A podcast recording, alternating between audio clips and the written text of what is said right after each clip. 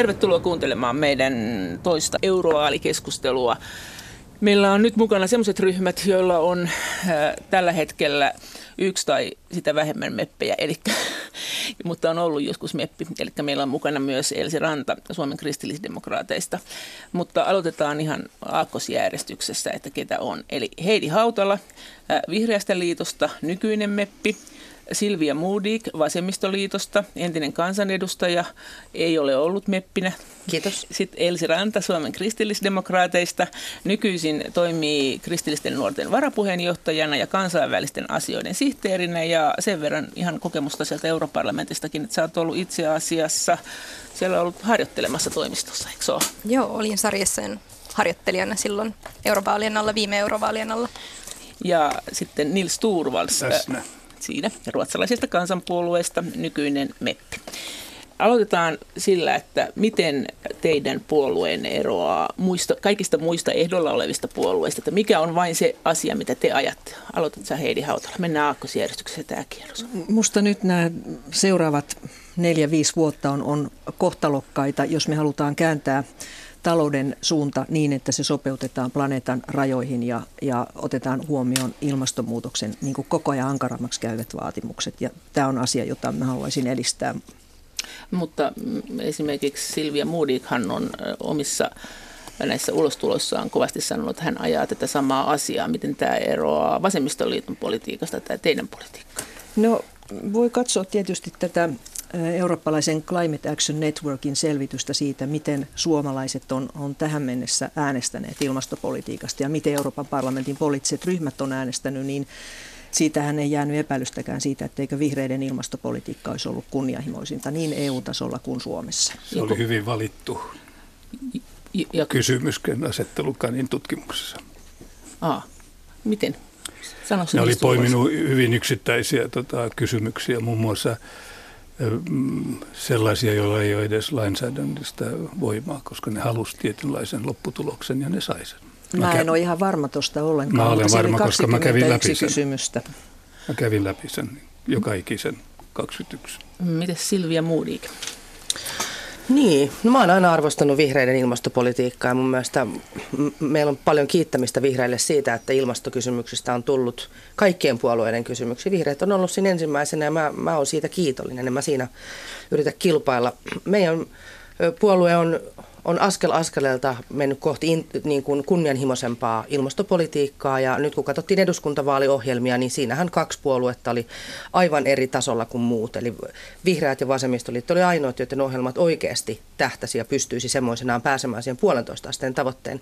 Ehkä sitten Mä en, niin kuin, mä en halua hy, hyvien, hyvien asioiden puolesta taistelevien kanssa kilpailla, mutta jos mä nyt yritän etsiä jotain eroa, niin ehkä sitten vasemmistoliitto pitää siinä niin kuin työpaikat vahvemmin esillä mukana. Meidän uudessa New Green Dealissähän me halutaan, että ilmastonmuutos torjutaan sosiaalisesti oikeudenmukaisesti ja työllisyys edellä, niin että otetaan oikeasti tavoitteeksi uusien yö, työpaikkojen luominen näillä, näillä ilmastoteoilla ja ilmastoratkaisuilla, mikä on täysin mahdollista, mutta en mä nyt usko, että vihreät on siitä eri mieltä. Ei me tästä eroa saada. Mm. Sitten teillä on myös tämä euroeron mahdollistava tämmöinen su- suunnittelu teillä vasemmistoliitolla ohjelmassa. Te haluatte, että te mietitään, kuinka voidaan erota eurosta, eikö se näin ole? Sillä te eroatte kaikista muista, no se on kai, paitsi perussuomalaisista. No mä itse olen ymmärtänyt sen niin, että, että pitää olla mahdollista. Jos joku maa haluaa niin tehdä, niin sen pitää olla mahdollista.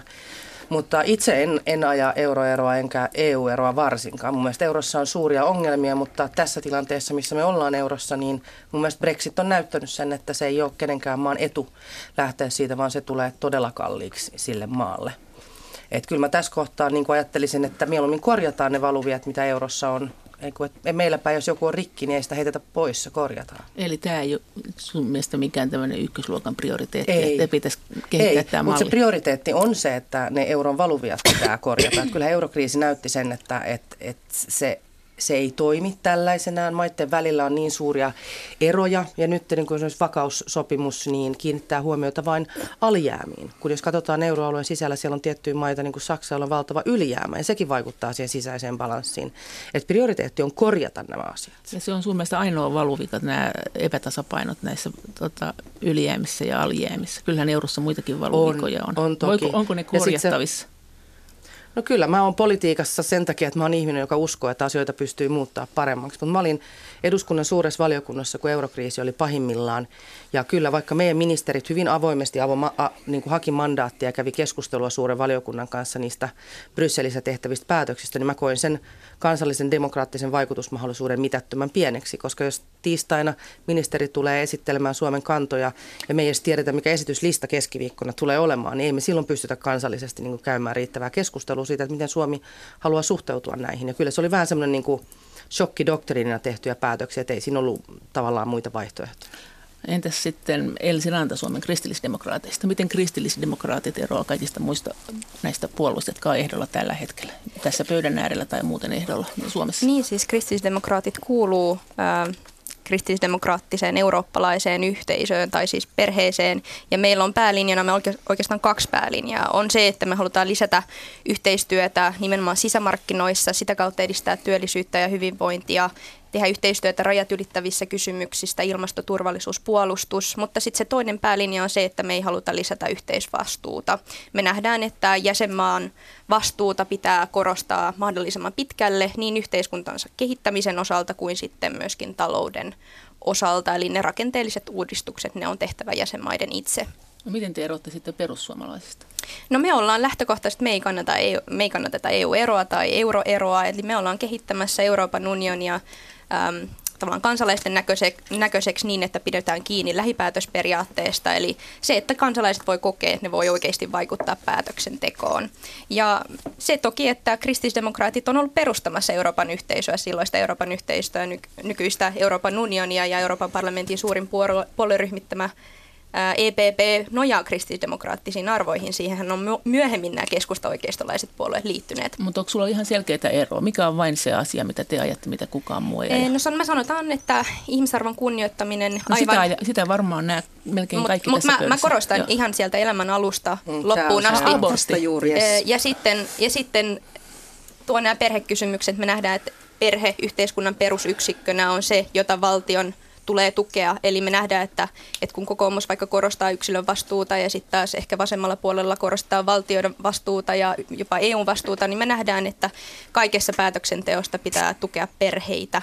Ja sitten kolmas on se lähipäätösperiaate, eli se, että päätöksenteko pitää pitää mahdollisimman lähellä ihmistä niin, että ne ylimmät tahot palvelee alempia tahoja, jotta voidaan pitää tästä, että voidaan puuttua tähän legitimiteettiongelmaan. Mutta mut entäs tämä vielä, tää, kun sä sanoit, että haluatte, että perhearvoja kunnioitetaan, perheitä kunnioitetaan. Haluatteko te, että nämä sosiaaliset oikeudet laajenee tai ainakin pysyy semmoisina, että esimerkiksi tämä liikkuva työvoima voi viedä sosiaaliset etunsa mukana omiin maihinsa, jolloin niiden perheitä tuetaan. Sehän on tavallaan teidän kannalta vähän hankala kysymys, kun te kuitenkin haluatte, että maat vastaa itse menoistansa. Niin, me nähdään, että, että sosiaalipolitiikka pitää pitää pitää kansallisessa käsissä. Ja se, kun mä sanoin, että, että tuetaan perheitä, niin se tarkoittaa, että lähipäätösperiaatetta tuetaan. Eli koulutus- ja sosiaalitoimikysymykset pitää päättää siellä kansallisessa tasossa. Eli niin. mä en niin kuin näe, että tässä olisi mitään ristiriitaa. Et, et, kokee, että tavallaan se silloin tukee niin kuin rikkaiden maiden perheitä enemmän kuin köyhien maiden perheitä? E, en näe sitä. Mä oon kyllä kaikkien eurooppalaisten perheiden kan, kannalla ja puolella. Sitten Nils Turvals, millä te eroatte kaikista muista puolueista? Mikä on se teidän tarjous äänestäjille? Meidän tarjous on, on tota, on se, että me ollaan periaan, ihan perinteisesti ollut sillan rakentajana. Et jos katsot niitä tärkeitä kysymyksiä, mistä me olemme äänestäneet europarlamentissa, se voi olla rahaunion ja eurot, se voi olla ihmisoikeudet, se voi olla ilmasto, se voi olla turvallisuus, niin enemmistöt ovat e, olleet kohtalaisen niukkoja ne, ja seuraavassa kokoonpanossa ne tulee olemaan vielä niukempia. Siitä syystä tämän sillanrakentajan tehtävä tulee olemaan entistä tärkeämpi. Ja me voidaan käydä läpi ihan konkreettisesti. Tästä puhuttiin taas kyllä mun mielestä inhottavan ylimalkaisesti, että sanotaan, että on valuvikoja. Tota, mutta kukaan ei määrittele lähemmin, mitä ne valuviat on. Suurin valuvika oli se, että, että kriisissä kansalainen jäi maksajaksi. Ja tätähän on muutettu. Että tätä valuvikaa on, on poistettu. Sen jälkeen me ollaan tietenkin tota, keskusteltu aika paljon siitä, että, että miten suuria varantoja pankeilla pitää olla. Sekin on laitettu kuntoon. Ja nyt puuttuu vaan se, että, että saadaan niin kuin selkeä päätös, koska muuten nämä, nämä muut aina puhuu, että me joudumme yhteisesti maksamaan muiden velkoja. Sekään ei enää itse asiassa pidä paikkansa. Me olemme korjanneet suurimman osan euron valu- valuviosta. Oletko siis sitä mieltä, että pankkien tilanne on tällä hetkellä kunnossa Euroopassa? Ei, se ole, ei ne ole kunnossa, koska pankkien tilannehan joutuu, jos puhutaan Italian pankista, niin nehän ei ole todellakaan kunnossa, mutta se ei johdu tuota EU-sta, vaan se johtuu Italian valtiosta, joka on... Mutta, joka, mutta euron kauttahan se kohtalon yhteys tulee.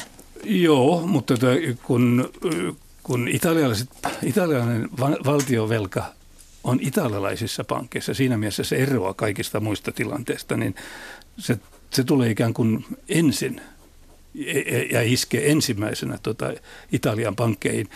Meillä on nykyään järjestelmä, jossa pankkia, pankkeja tota, valvotaan, ja nyt on jo kaksi esimerkkiä, yksi espanjalainen ja yksi italialainen, jotka on otettu luokalle siitä syystä, että niillä ei ole riittävästi tota, varantoja no, lainamäärää no, nähdään. No te olette sanonut, että te olette Eurooppa-myönteisin puolue. Tämä on ihan teillä siellä virallisessa ohjelmassa. Onko mitään asiaa, missä te ette ole Eurooppa-myönteisiä vai oletteko te kaikkeen niin kuin jees ja näin? Ja halu, oletteko teidän Eurooppa-myönteisyys sitä, että lisää valtaa parlamentille vai komissiolle vai no, neuvostolle? No, Eurooppa-myönteinen on aika löysä sana. Eurooppa-myönteinen voi olla joku tiukka federalisti on sitä mieltä, että hän on Eurooppa-myönteinen juuri siitä syystä, että hän on federalisti. Meillä on Aldessa federalisteja ennen kaikkea Benelux-maista, ja, tota, ja päivittäin kädenvääntö niiden kanssa on, että hei, hold your horses, älkää nyt työntäkö tätä asiaa meille. Mutta jos otetaan ihan käytännön muita esimerkkejä, Rahaunionissa me tehdään yleensä, joudumme tekemään yhteistyötä enemmän meidän oikealla puolella olevia. Tota, ilmasto- ja ihmisoikeusasioissa tehdään yhteistyötä aika paljon vihreiden kanssa, vaikka ollaan siinäkin joskus eri mieltä. No nyt Heidi. No niin, ensinnäkin tämä, tämä euron valuviat, niin tässähän nyt itse asiassa komissio on esittänyt, että Euroopan pankkivalvontaviranomaiselle EBAlle pitäisi antaa enemmän toimivaltaa suhteessa kansalliseen pankkivalvontaan. Suomikin vastustaa, siis tämä eroava hallitus vastustaa tätä ehdotusta. Ja tämä on aivan järjenvastaista, koska meidän pitää EU-tasolla pitää huolta siitä, että, että pankkien vakavaraisuus säilyy. Ne puuttuvat rahanpesuun proaktiivisesti ja niin edelleen. Eli tässä me tarvitaan EUlle lisää toimivaltaa. Sitten on sanottava, että kristillisdemokraatit lähenee perussuomalaisten eurooppalaista liittoumaa juuri tässä perhearvojen, perinteisten arvojen, aborttivastaisuuden merkityksessä. Ja mulle kaikki paljastui sillä hetkellä, kun Päivi Räsänen ja Timo Soini halaisivat toisiaan. Sen jälkeen, kun Soini oli saanut eduskunnassa kuulla, että hän ei edustanut Suomen linjaa, kun hän Kanadassa meni abortivastustajien tilaisuuksiin. Ja kun puhutaan perinteisistä arvoista, niin on, on hyvä tietää, että se on kaapattu kansalliskonservatiivien, kristilliskonservatiivien käyttöön.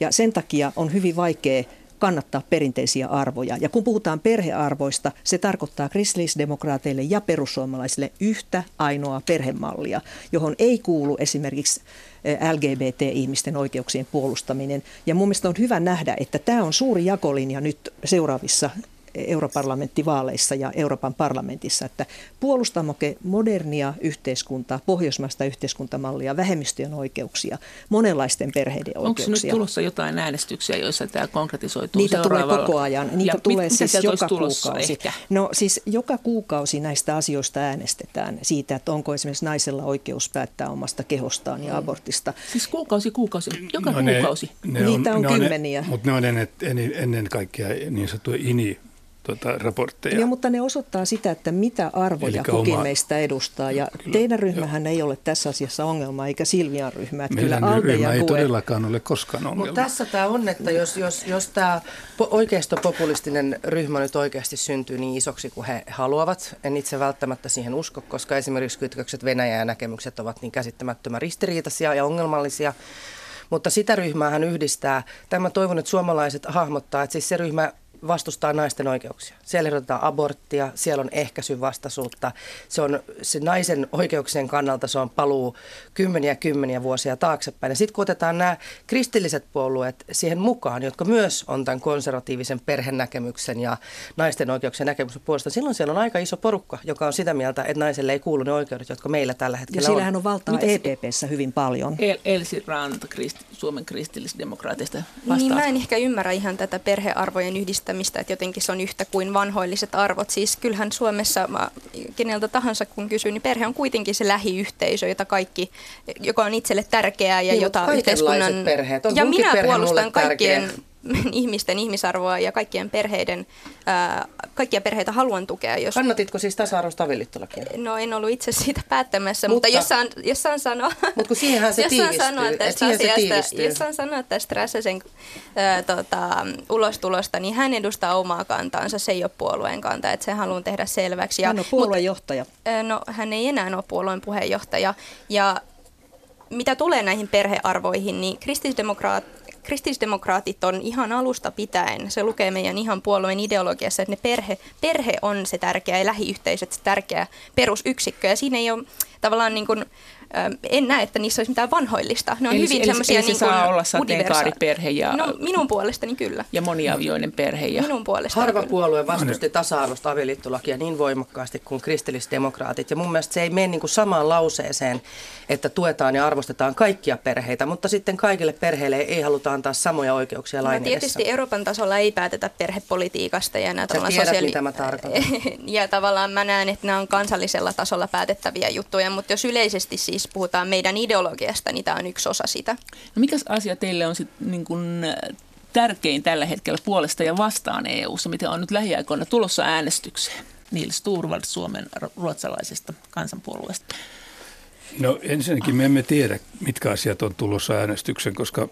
Vähän voi päätellä. Eikö osa, osa no, menee vaalikauden voisin, ylikin jopa? Mä voisin, mä voisin veikata, että ja oletan, että Heidi on mun kanssa samaa mieltä, että parlamentin pitäisi ihan ekana tehtävänä syyskuussa tota, kirjoittaa nopeasti oman, oma aloiteraportti ilmastonmuutoksesta.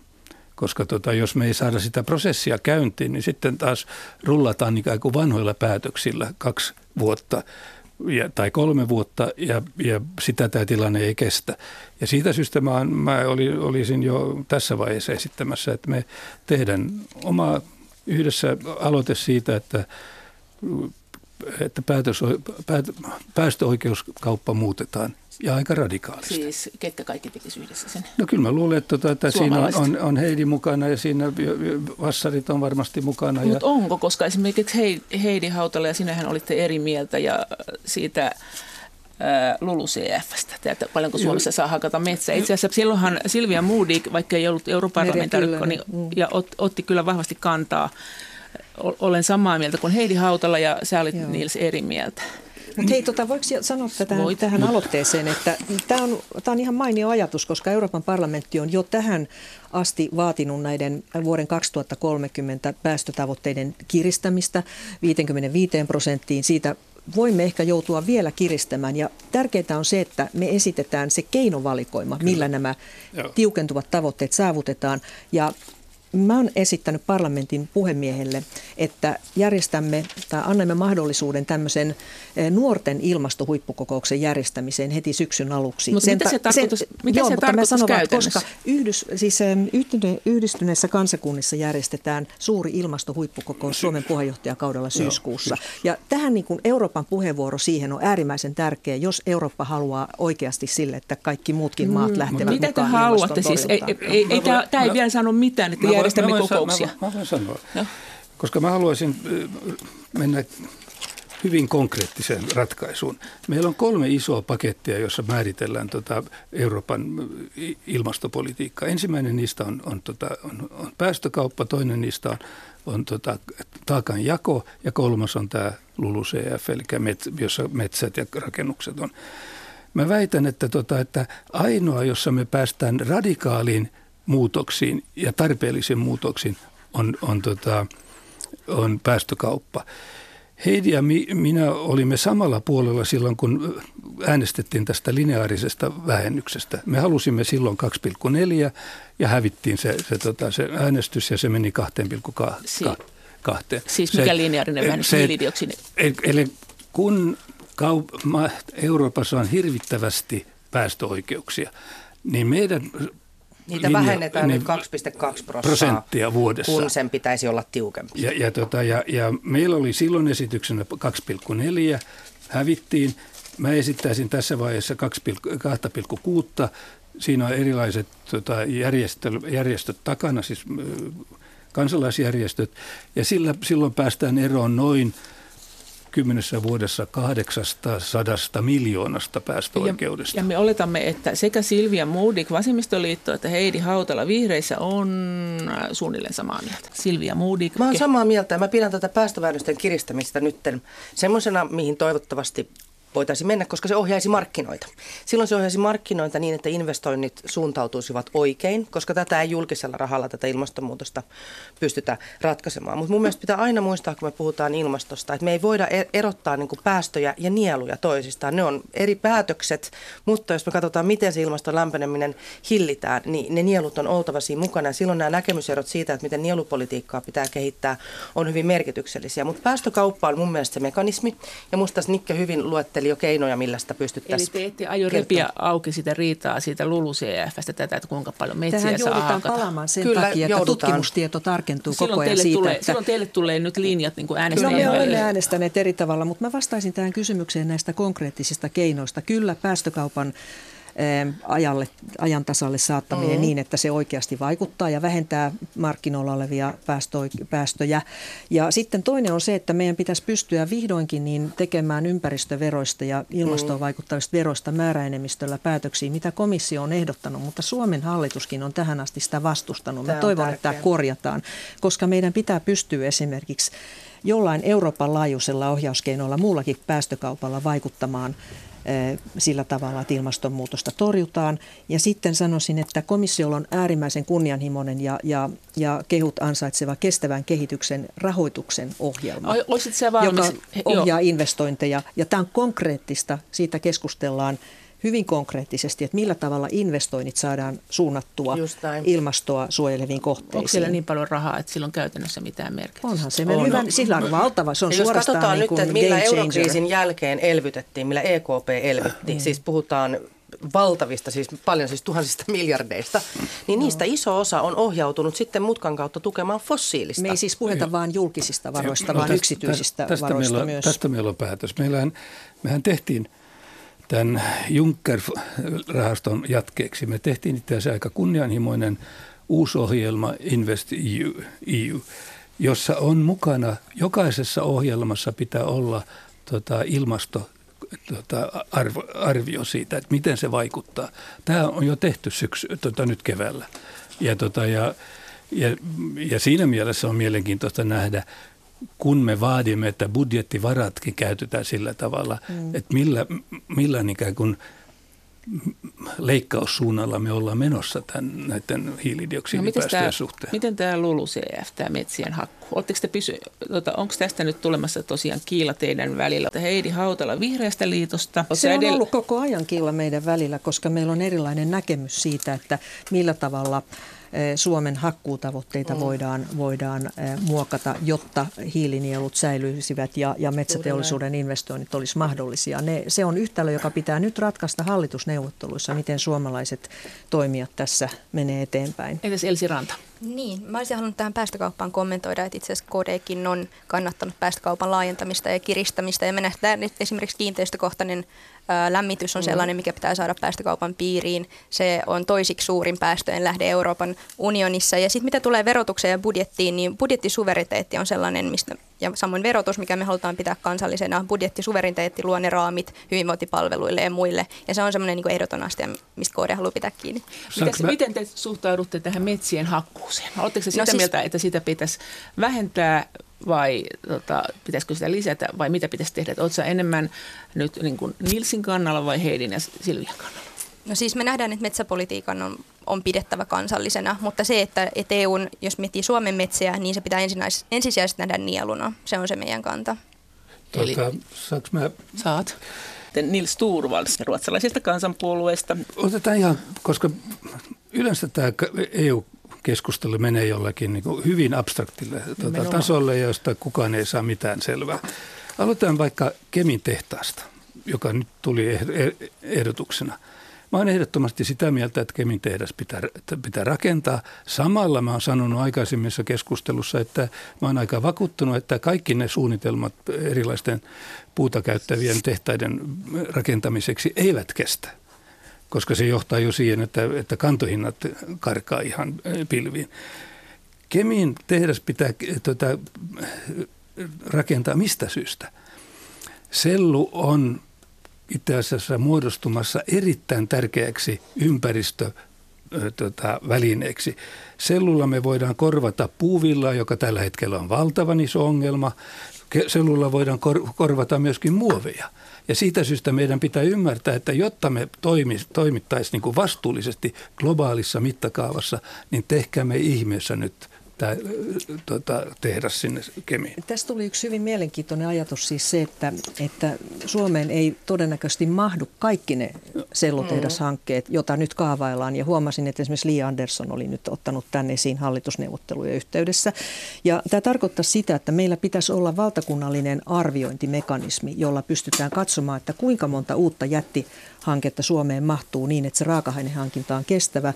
Ja vihreät on esittänyt esimerkiksi sellaista ratkaisua, että ympäristövaikutusten arviointimenettelyssä, kun jokaista näitä hanketta erikseen arvioidaan, niin pitäisi myös tämä raaka-ainehankinnan kestävyys varmistaa. Totta kai joku voi esittää, että tuodaan Venäjältä raaka-ainetta tai jotain, mutta Suomen metsien hakkuilla on tietty yläraja, jos me halutaan pitää ilmastotavoitteista huolta. Mä pidän ihan mahdollisena, että Kemin tehdas on näistä järkevimmästä päästä. Sitä paitsi meidän pitää katsoa kiinalaista rahoitusta, joka näissä on. Haluammeko me sitä vai emme? Entä Silvia, vasemmiston edustajana? Keksit sä nyt jonkun idean, millä voidaan tehdä tätä green-kasvua?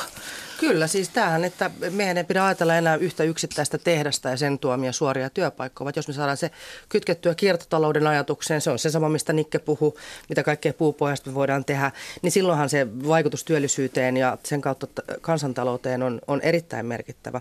Mutta näistä metsistä, niin tämä on, se, tää on se iso ero. Et nyt jos me katsotaan kaikki, mitä Sipilän hallitus laittoi, että mitä meidän metsistä pitää tehdä. Meidän pitäisi puhua varmaan Niin. EUsta vähän Niin, enemmän, niin mutta joo. se on sama asia, koska me, se, se linja, mitä me olemme EU-ssa Suomena edist, a, aikaisemmin nytten esittäneet, niin se on ristiriidassa näiden ilmastotavoitteiden kanssa. Me ei voida sen metsäpolitiikansa kautta sanoa, että Suomi on ollut ilmastoedelläkävijä. Ja sen takia pitää, niin kuin esimerkiksi Kemin tehdas, mäkin uskon, että se on se varmaan niistä, mikä on kannattavin toteuttaa. Mutta juuri niin kuin Heidi Hautola sanoi, pitää arvioida se kokonaisuus, mihin niitä metsiä kannattaa käyttää, mistä me saadaan eriten tehoa irti. Ja sitten se, mistä hirveän harvoin kuulee muilta kuin vihreältä ja vasemmistolta, on se huoli luonnon monimuotoisuudesta. Et Sari Essa valitettavasti sanoi yhteisessä Ylen tentissämme, että Suomen metsien luonnon monimuotoisuus voi hyvin, että se on esimerkki siitä, että me ollaan hoidettu meidän metsiä hyvin. Hyvänen aika. Meidän metsien luontotyypeistä yli 80 prosenttia on uhanalaisina ja suurin syy siihen on metsätalous. Eli myös sitä, että miten niitä metsiä korjataan. Jatkuvan korjuun se periaate. ei sinänsä tota kuulu äh, EUlle, että metsätalous ei kuulu sinne, paitsi kiertoteitä. Kyllä, luonnon Joo, monimuotoisuus. Mutta nyt vaihdetaan, vaihdetaan aihetta nyt äh, EUn budjetti. Mitä mieltä te olette siitä? Pitäisikö budjettia kasvattaa vai vähentää? Heidi Hautala Vihreästä liitosta. Pitäisi ehdottomasti. Kumpaa? Esimerkiksi 1,3 prosenttia EU-maiden BKTstä olisi semmoinen hyvä lähtökohta, koska EUlla on niin paljon mahdollisuuksia lisätä oikeasti rahoitusta semmoiselle, mikä sitten antaa jäsenmaille esimerkiksi niin kuin todella vauhtia esimerkiksi kestävän kehityksen Siis innovaation. Kyllä. Joo. Tämä on Euroopan parlamentin kanta myös. Joo, tota, me tulemme häviämään budjetista 77 miljardia, kun englantilaiset lähtee ja ne lähtee varmasti. Ja tänä päivänä näyttää vielä varmemmalta, että ne lähtee ikään kuin sarana puolelta, kun, e, tota, kun ovi ei avaudu helposti. Ja silloin me tarvitsemme, koska muuten leikkaukset on aika häijyjä, niin me tarvitaan se 1,3 ja, tota, ja vaikka joku... Siis 1,3 prosenttia meidän budjet, BKT. BKT, BKTstä. BKTstä menisi EUn budjettiin. Joo. Silvia Moodik, Vasemmistoliitto. Olen myös samalla kannalla ja näen myöskin, että just ne panostukset kestävän kehityksen niin kuin vauhdittamiseen on semmoisia, mitkä kyllä sitä maksaa itseänsä takaisin. Et nythän me ollaan, tämä ilmasto pitää myös nähdä nyt mahdollisuutena. Nyt me ollaan niin kuin sen edessä, että ollaanko me Eurooppana se, joka vauhdittaa jäsenmaissa niitä innovatiivia, innova, innovaatioita ja niitä ilmastoratkaisujen syntymisiä, joista tulee uusia vientituotteita. Tehdäänkö me ne ratkaisut ja myydään niitä muille vai jäädäänkö me odottamaan, että muut tekee ne ostaa niiltä kalliilla? Elsi Ranta Suomen kristillisdemokraateista. Niin me nähdään, että tämä budjetin taso pitää pitää siinä yhdessä prosentissa PKTLstä. Mut Toki se tulee luonnollisesti silloin kasvamaan. sä joudut vastaamaan, mistä leikataan. no mä vastaan siihen. Mutta luonnollisesti se tulee kasvamaan, koska Suomen talouskasvu on ollut niin, niin hyvä. Mutta että me nähdään, että tavallaan tätä EU-varojen ja hallintoa pitää niin kuin tehostaa. Ja, ja se on niin kuin, toki tässä on meppiä istumassa vieressä, niin he voi omalta osaltaan kommentoida, mutta esimerkiksi EUn tilitarkastustuomioistuin on aina tasaisen väliajan huomauttanut siitä, että EU-varoja käytetään väärin. Ja, ja seurantaa ei ole kohdilla, eikä niitä varoja voi myöskään periä takaisin. Ja puhutaan kuitenkin sadoista miljoonista euroista.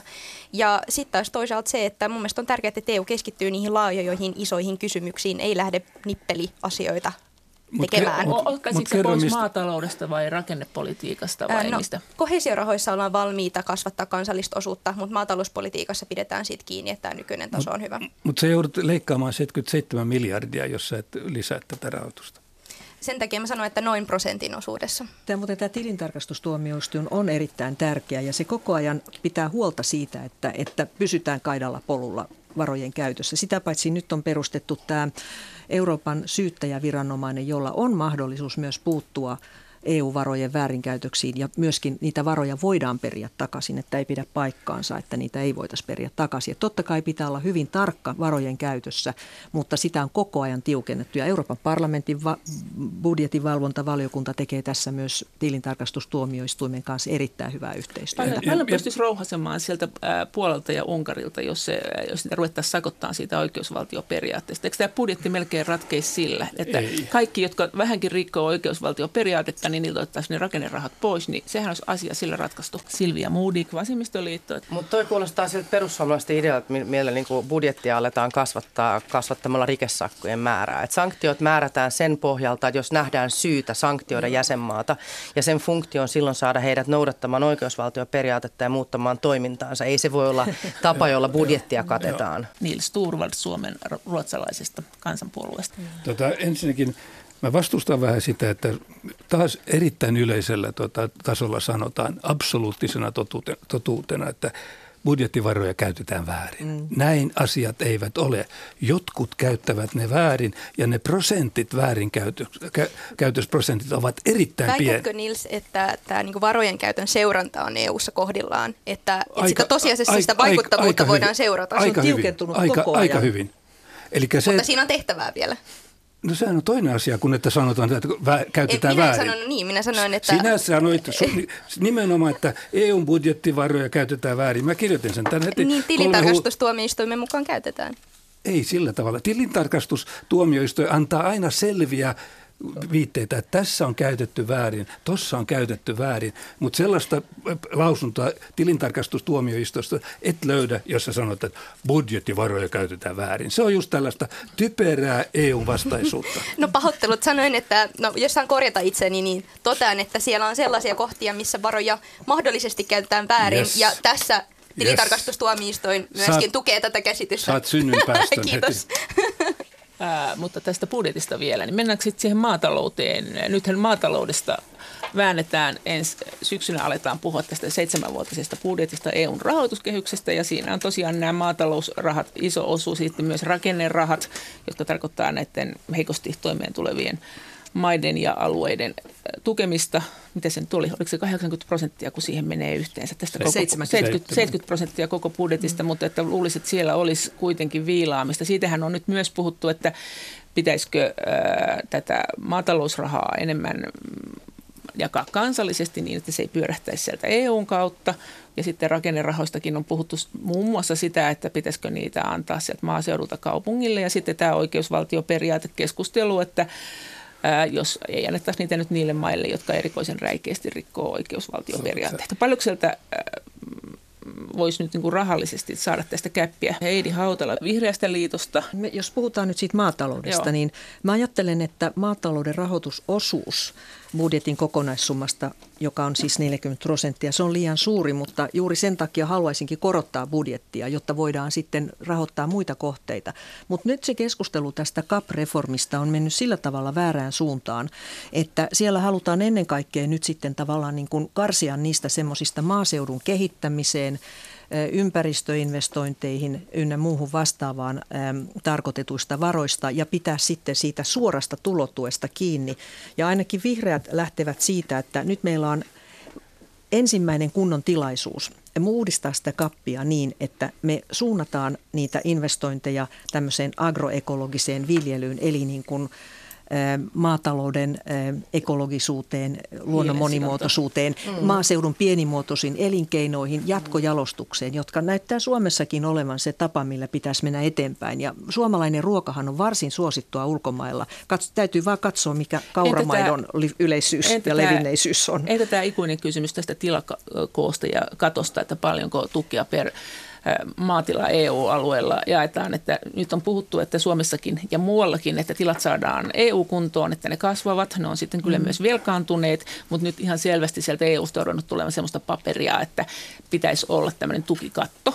Joo, Mitä mieltä te olette siitä? katto on liian matala. 100 000 koska, euroa per tila, onhan se nyt aikamoinen no, tota, ei, raha. Ei, ei se ole, koska tota, tällä hetkellä Juuri johtuen siitä, että suomalainen maatalous on modernisoitumassa ja kova vauhtia, niin 100 000 ei ole itse asiassa iso raha.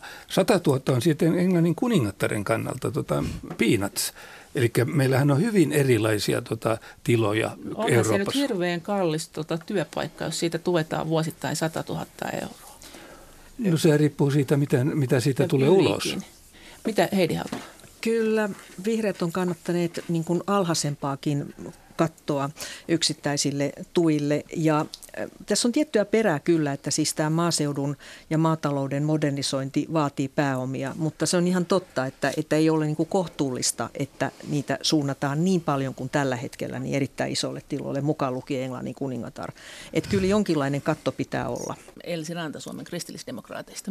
Ää, joo, eli me ei kannata tätä, tätä tukikattoa. Me nähdään, että kun tavallaan EU-jäsenyyttä on nyt ollut se 20 vuotta ja siitä lähtien EU on kannustanut isompiin tiloihin, niin yhtäkkiä tulisikin tämmöinen katto.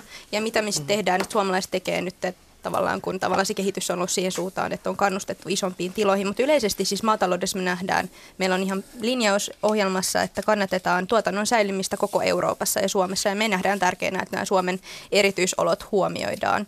Silvia Moodik.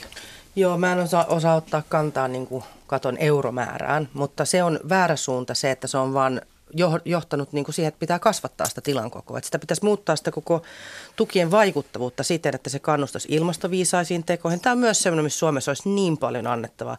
Meidän viljelijöillä on tietoa viljelytekniikoista, jotka parantaa maan multavuutta, parantaa sen myötä satoa ja sitoo paremmin hiiltä. Meillä alkaa olla hyviä esimerkkejä siitä, miten ravinteet saadaan kiertoon kiertotalouden periaatteen mukaan, auttaa myös tuota meidän rakasta Itämerta. Et, et mä en olisi niin kuin pienentämässä sitä summaa, koska kyllä meidän alkutuottajat Suomessa on tosi, tosi ahtaalla. Et mieluummin niin kuin muutetaan se, si, se siihen malliin, että se kannustaa niihin ilmastotekoihin, se kannustaa niin kuin maanviljelijöiltä kehittämään sitä omaa tuotantoa vaikka luomun suuntaan tai ravinnekierron suuntaan. Mutta niin. kapino tai eurooppalaisen yhteisen maatalouspolitiikan ongelma ei ole todellakaan Suomessa. Meillä on erittäin, meillä on ensinnäkin aika nuori väestö maatalouden piirissä. Meillä on erittäin hyvin koulutettu väestö Euroopan, tota, Euroopan mittakaavassa. Ja, tota, ja siitä syystä ehkä tämä pääasia olisi pystyä modernisoimaan niitä maatalousmaita ja maataloudessa riippuvaisia maita, jotka tällä hetkellä itse asiassa junnaavat paikalle.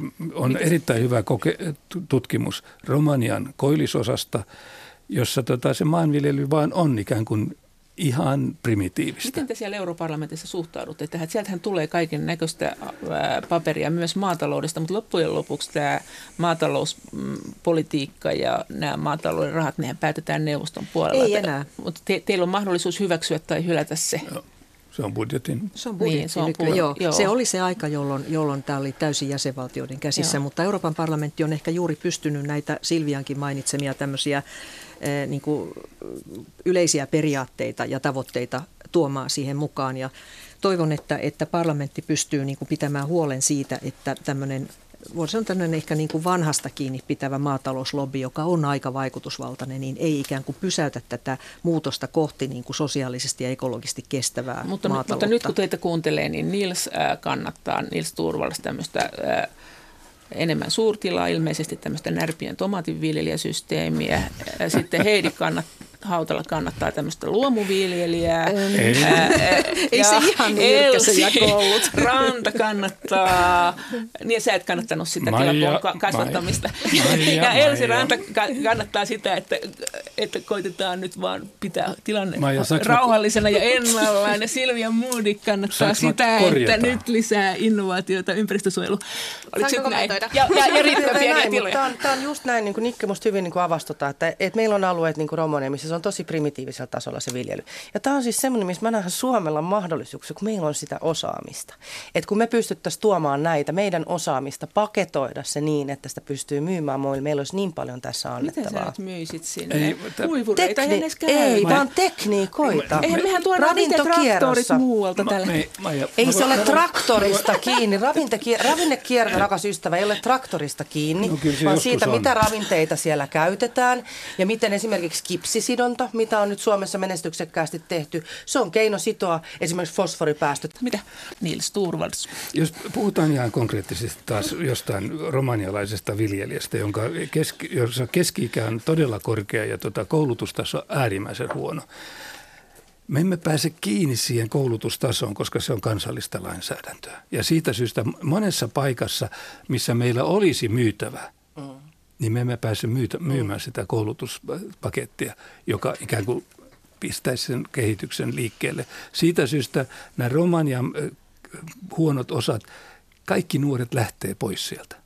Ne ei kestä sitä päivääkään joka tarkoittaa, että tota, sen alueen kantokyky laskee entisestään, että niistä tulee tällaisia hylkysyrjiä, joita meillä tietenkin on Suomessakin.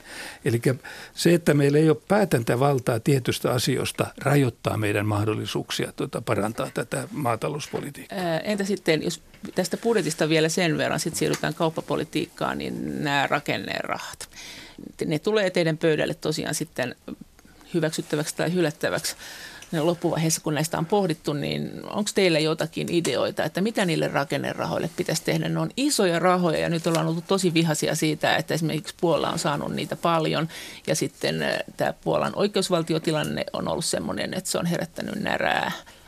Äh, niin. Rakennerahat, rakennerahojen suurin ongelma on se, että ne ovat yleensä jäsenmaan hallituksen päätettävissä, joka tarkoittaa – että mitään sellaista suurta modernisoivaa ohjattavuutta niissä ei ole. Ja tämä on se, tämä on se peruspuute. Ja mä luulen, että jos me voitaisiin tiukentaa sääntöjä sen, niiden rakennerahojen käytöstä niin, että se pakottaisi mm, niin kuin modernisoimaan niitä maita, niitä alueita, jotka ovat tämän modernisaation tarpeessa, niin se olisi valtava askel eteenpäin. Elsi. Niin me ollaan linjattu, että tavallaan niiden kohesiovarojen kohdalla on tärkeää, että ne ei jää pysyvyksi. Että ne on oikeasti sellaisia, jotka vaikuttaa mm. ja tukee niitä yhteiskuntia. Niiden ei ole tarkoitus jäädä lopun ikää sinne ö, jäsenmaalle maksettavaksi. Mutta jos saisin siellä siihen ympäristö- ja maatalouskeskusteluun halunnut, jos olisin siihen saanut vielä mainita, niin mä näen tosi tärkeänä, että hiilen nurmen sidonta olisi esimerkiksi osa Kyllä. maatalous, EU-maatalouspolitiikkaa. Me ollaan siihen valmiita, että tavallaan tästä palkitaan. Onhan siellä nytkin ne kesantokorvaukset niin, mutta paljon. tarkoittaa juuri sitä, että meidän pitäisi ohjata niitä tukia tähän niin kuin ilmastoa ja, ja ympäristöä suojelevaan suuntaan. Ja jos se ei onnistu nyt, niin ei se sitten onnistu myöhemminkään. Joo. Mutta Maija, se ei koske pelkästään kesantotukia, vaan se koskee, se koskee nimenomaan viljelytapoja. Ja Kyllä, tässä näin. meillä, meillä on erittäin... Aina kun on vihreätä, se sitoo. Mitä enemmän vihreätä, sitä enemmän sidot. Mutta hei tästä Puolasta... Kun nämä niin vihreät nythän... sitoo, niin silloin se on Joo, kiitos, kiitos tuosta huomiosta, kollega. Niin. Mutta tosiaan, niin siis tämä Puola, niin nythän on päätetty, että, että jos jäsenvaltiossa on tällaisia yleisiä oikeusvaltion ja tuomioistuinlaitoksen heikkouksia, niin kuin me näemme, että Puolassa ja Unkarissa on, Romaniassakin niitä saattaa olla, niin silloin näitä EU-tukia voidaan pidättää. Ja tästä on nyt, ne on nyt niin tuoreita nämä päätökset, että me ei olla nähty yhtään tapausta, jossa tätä on sovellettu. Mutta kun kysyt rakennerahastoista, niin käsittääkseni jo Suomen edellinen, nyt tämä toimitusministeriönä istuva hallitus on valmis siihen, että EU-budjettia kasvatetaan, jos nyky, nykytaso, tämä niukkuus, tarkoittaa sitä, että rakennerahastoja leikataan, koska on hyvin todennäköistä, että niistä leikataan. Ja se tarkoittaa sitten myös niin kuin alempia kohesiotukia Suomelle. Ää, onko se varsinaisesti mm, suru, mitä sanoo Elsi Ranta, jos ajatellaan, että me voitaisiin sitten itse antaa se mahdollinen raha alueiden tukemiseen, että se mistä, ei pyörähtäisi mistä, sieltä. Mistä budjetista? No siitä samasta rahasta, mikä muuten meni EU-budjetin kautta mahdollisesti. Niin, kuten tuossa aikaisemmin sanoin, niin kyllä me nähdään, että kohesiovaroja voitaisiin kansallistaa. Eli se on se meidän yksilitteinen linjaus. Ja siitä tulisi tavallaan Mutta toki kyllähän niin kun Suomenkin kohdalla ne kohesiovarat on ollut tärkeitä, mutta jos to, jostain pitää, pitää valita, niin, niin Su- Suomi ei ole niissä kohesioarpaisissa ilmeisesti ihan hirveän hyvin pärjännyt kuitenkaan. Niin, rahassa. kyllä me enemmän Joo. siellä maatalouspuolella ollaan oltu. Joo. Siellä Mut, tavallaan... Siellä mutta ongelmana on se, että tota, me, ehkä, me ehkä tehdään myöskin kohesiorahoista viisaita tai viisaampia päätöksiä, mutta meillä on äärimmäisen paljon kokemusta siitä, että että, tota, että jäsenmaat käyttävät näitä kohesi, kohesiorahoja ikään kuin poliittisena korvaavana menetelmänä jossain alueella. Ja kaikki ne väärinkäytökset, mitä me nähtiin Unkarissa, jossa joku lähi, tota, tämän suuren päällikön lähiympäristössä näitä on jaettu, niin, tota, niin, niin kohesiorahat, joita pitäisi käyttää tähän modernisaatioon, käytetään tällä hetkellä väärin. Ja se ja on sit, se ongelma. Sittenhän siinä on myös se ongelma, että se sitoo mahdottomasti byrokratiaa, että ne on ne byrokratiakulut kohesiorahojen suhteen aikamoiset. Plus, että jos EU osin päättää, miten ne rahat käytetään ja sitten kuitenkin kansallisesti pystytään säätämään sitä, mihin ne rahat menee, niin se lisäarvo alkaa olla aika ongelmallinen. Miten tämä kauppapolitiikka? Tämä TTIP, USA ja EUn välinen vapaakauppa- ja investointisuojasopimus, joka jossa edellisellä kaudella oli erikoisen kuuma peruna tai ennen Trumpin tuloa, niin sehän nyt hiipui. Nyt sitä ollaan taas jossakin muodossa kehittelemässä, mutta tota, mitä te olette mieltä EUn kauppapolitiikasta? Tapio Raunio tässä muutama viikko sitten sanoi, että kauppapolitiikka ja ympäristö on ne isot asiat, joita, joista parlamentti päättää. Mikä on teidän näkökulma kauppapolitiikasta ja mitä konkreettista on tulossa? Heidi. Hautala? Olen ollut pari vuotta nyt kansainvälisen kaupan valiokunnassa ja huomannut, miten valtavan paljon merkitystä olisi sillä, että kauppapolitiikka ja ja ympäristöpolitiikka, ilmastopolitiikka pystyttäisiin sovittamaan yhteen. Ja tavoitteena olisikin minusta se, että, että näihin kaikkiin uusiin vapaakauppasopimuksiin, joita EU on tehnyt ja tulee tekemään, niin niihin, niihin saataisiin tämmöinen sitova kirjaus kestävän kehityksen periaatteiden noudattamista, siis ihan käytännössä viittauksia konkreettisiin lakiso, lakeihin, ilmastosopimuksen, Pariisin sopimuksen toimeenpanoon.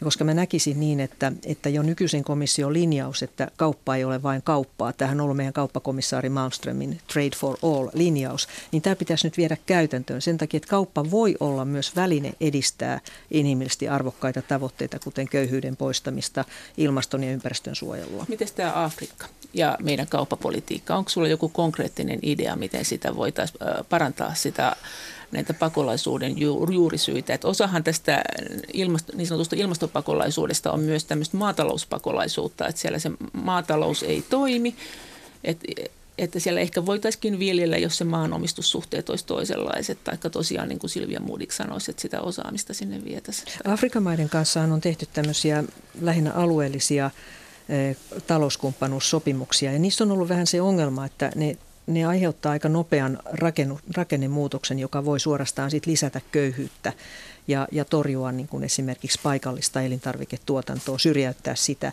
Ja niissä pitäisi olla vahvasti tämmöinen sosiaalinen ulottuvuus mukana ja tämä niin kuin köyhyyden torjunta. Mutta mä ajattelisin, että EU pitäisi entistä enemmän yhdenmukaistaa ja tuoda yhteen kauppapoliittisia tavoitteita ja kehityspoliittisia tavoitteita ja siihen on hyvät mahdollisuudet. Mutta millä tekniikalla? Siis miten sä tekisit siellä Afrikassa? No, Siellä voi edistää kauppaa, mutta se ehkä jo olisi sitä, no, että paikallisia markkinoita, naisten mahdollisuuksia perustaa yrityksiä, saada niihin pääomaa. Tämän tyyppisiä asioita voitaisiin edistää. Levi, levittää esimerkiksi kännykkä- ja, ja laajakaista tekniikkaa, joka on mahdottoman tärkeä, jos ajatellaan yritystoimintaa. Niils Kaikki, mitä tapahtuu Afrikka, Afrikassa, tulee enemmän tai myöhemmin ja on jo tullut meidän syliin. Jos katsomme, mitä on tapahtunut vuodesta 78 jälkeen, 78 oli tota, Iranin ku, tota, kumous, eli Sahi joutui lähtemään. 79 Neuvostoliitto marssi Afganistaniin, sen jälkeen tuli kaksi Irakin sotaa, sen jälkeen tuli arabikevät koko, ja, tota, ja sota Libyaa vastaan. Eli koko tämä alue on syvästi destabilisoitu. Ja jos Trump vielä pystyy kehittämään jonkun ongelman tota Iranin kanssa tällä hetkellä, niin sekin tulee meidän syliin. Ensin pitää saada niin kuin niin kuin nämä asiat jollain tavalla rauhanomaiseen tota, niin, kuin niin sanotusti handuun. Että jos, me, jos, jos, jos nämä kriisit jatkuu, niin ne ongelmat vyöryy meidän päälle. Ja siitä syystä meidän täytyy tehdä erityisen paljon sen Afrikan pohjoisosan rauhoittamiseksi. Mutta pystytäänkö me tekemään se kauppapolitiikalla ja onko näin kuin sanotaan, että se voi olla se tulevaisuuden linja, se protektionismi, että eri maat ja etenkin Afrikan maat saa suojata omia markkinoitaan, mutta monet muutkin maat haluaa. Onko se kenties näin, että EU joutuu siihen alistumaan, vaikka EUn se sotahuuto on tähän saakka ollut, että alas protektionismi, ylös vapaa kauppa. Heidi Hautala. Nyt on tekeillä myös Afrikan laajuinen vapaakauppasopimus, joka voi olla olla ihan tärkeä vaihtoehto sille, että, että Afrikan maat tulisi entistä riippuvaisemmaksi kaupankäynnistä Euroopan maiden kanssa. Siis voi ainakin niin kuin luoda sitä vakautta ja tämmöisiä niin kuin paikallisia Vai mahdollisuuksia. onko se vaan sille, että me mennään sinne ryöstöretkelle sitten? No, Silvia Moodik Vasemmistoliitosta. No se riippuu siitä, millainen se sopimus on. Se ei saa olla semmoinen, että me mennään sinne ryöstöretkelle. Tota, tässä musta Niils kuvasi hyvin... Ryöst, ryöstää, jo työstää jo. jo. Mutta minusta Niels kuvasi hyvin tätä, että miten laaja kysymys ja konteksti tämä on, missä, että, että kuinka vakaata Afrikan maissa eri aloilla on kehitys. Mutta kyllä mä itse näen, että, että jos, jos mietitään sitä määrää ihmisiä, jotka nyt sitten 2015 jälkeen pyrkii Eurooppaan, niin jos emme pystytä ratkaisemaan ilmastokysymystä ja yhä uusia alueita muuttuu kuivuuden tai myrskyjen takia mahdottomaksi viljellä tai elää, niin sitten se, se määrä ihmisiä, joka sitten lähtee liikkeelle, niin se mitä me nyt nähtiin on pientä. Mutta näistä kauppasopimuksista... Öm, TTIPssä ja SETassa, eli siis Kanadan kanssa tehdessä vapaakauppasopimus, minulle henkilökohtaisesti suurin ongelma oli tämä investointisuoja-lauseke. Että mä en halua nähdä niissä minkäänlaista elementtiä, jossa yritys voi katsoa tullensa kaltoin kohdelluksi, jos demokraattinen päätöksenteko tekee poliittisen päätöksen, joka saattaa vähentää heidän voittojansa. Ja tämä investointisuoja on mun mielestä se, mikä itse, itsellen, itseäni on huolestuttanut eniten. Mutta sen lisäksi niitä pitäisi, niissä pitäisi olla vahva ihmisoikeusperusta. Et esimerkiksi Heidi on on puhunut paljon yritysvastuusta, eli siitä, että, että yrityksen pitää pystyä katsomaan koko ketjussansa se, että, että siellä ei ole ihmisten hyväksikäyttöä siinä matkassa. matkassa. Ja mä tuen sitä Heidin ajatusta siinä, että yritysvastuudirektiivi pitää ehdottomasti saada aikaan. Ja tämä on, niin kuin, ne pitää olla sinne sisään kirjoitettuna. Entäs tämä protektionismi, mitä sä siitä sanot? Onko se tulossa EU-hun? Mitä sanot, jos tulee? No toivottavasti ei tule. Mä en usko, että siitä kukaan hyötyy. Et, et, kyllä mä haluan uskoa, että me pystytään niin kuin globaalille kaupalle laittamaan pelisääntöjä, joissa ilmasto ja ihmisoikeudet on sisään kirjoitettuna arvoin. Nils Turvald Suomen ruotsalaisesta kansanpuolueesta. Mutta ennen, ennen kuin lopetetaan tämä mielenkiintoinen keskustelu. Niin vielä pari sanaa siitä investointisuojasta, koska siitä tehtiin taas tällainen mörkö, joka hirvittävällä isolla innoittavilla hampaillaan syö jotain muuta. Meillä on ennakkotapaus EU-tuomioistuimesta. Se investointisuoja ei ole sellainen kuin mitä väitettiin silloin, kun TTIPstä käytiin tämä tiukka tappelu. Että, tuota, mä olen sitä mieltä, että jonkinlainen investointisuoja pitää olla, mutta pitää olla myöskin valtiolla mahdollisuuksia suojella omia kansalaisia, ja siitä on ennakkotapaus. Elsi Ranta Suomen kristillisdemokraateista. Niin, mä olisin halunnut asettaa tämän keskustelun myöskin laajempaan kontekstiin. Tiedetään, että EUn osuus maailman talouden tai maailman PKT on pienentymässä. Ja se tarkoittaa sitä, että jos me halutaan pysyä kilpailussa mukana, globaalissa kilpailussa, niin meidän pitää panostaa sisämarkkinoihin ja nimenomaan tähän kauppapolitiikkaan. Mun mielestä siinä nykyinen komissio on ollut kiitettävästi toiminut ja siihen on sidottu myöskin nämä kestävän kehityksen periaatteet. Mm. Mutta sitten mitä tulee tähän tota, Afrikka-politiikkaan, niin se on myöskin meidän ohjelmassa nostettu ihan kärkeä ja siihen kuuluu ilmastopolitiikka, siihen kuuluu kehityspolitiikka ja siihen kuuluu kauppapolitiikka. Ja sekin, mm. että kauppapolitiikan osalla, että ollaan myöskin tukemassa turismia Afrikan suuntaan ja sitten taas toisaalta se, että paikan päällä ihmisillä on mahdollisuus perustaa yrityksiä, saada lainoitusta, niin nämä on ihan semmoisia konkreettisia keinoja, joilla Afrikan tavallaan elinolosuhteita voidaan parantaa. Mutta kiitos teille keskustelusta. Ja meillä oli täällä keskustelemassa Heidi Hautala Vihreästä liitosta, Silvia Moodik Vasemmistoliitosta, Elsi Ranta Suomen kristillisdemokraateista ja Nils Turvald Suomen ruotsalaisesta kansanpuolueesta. Kiitos.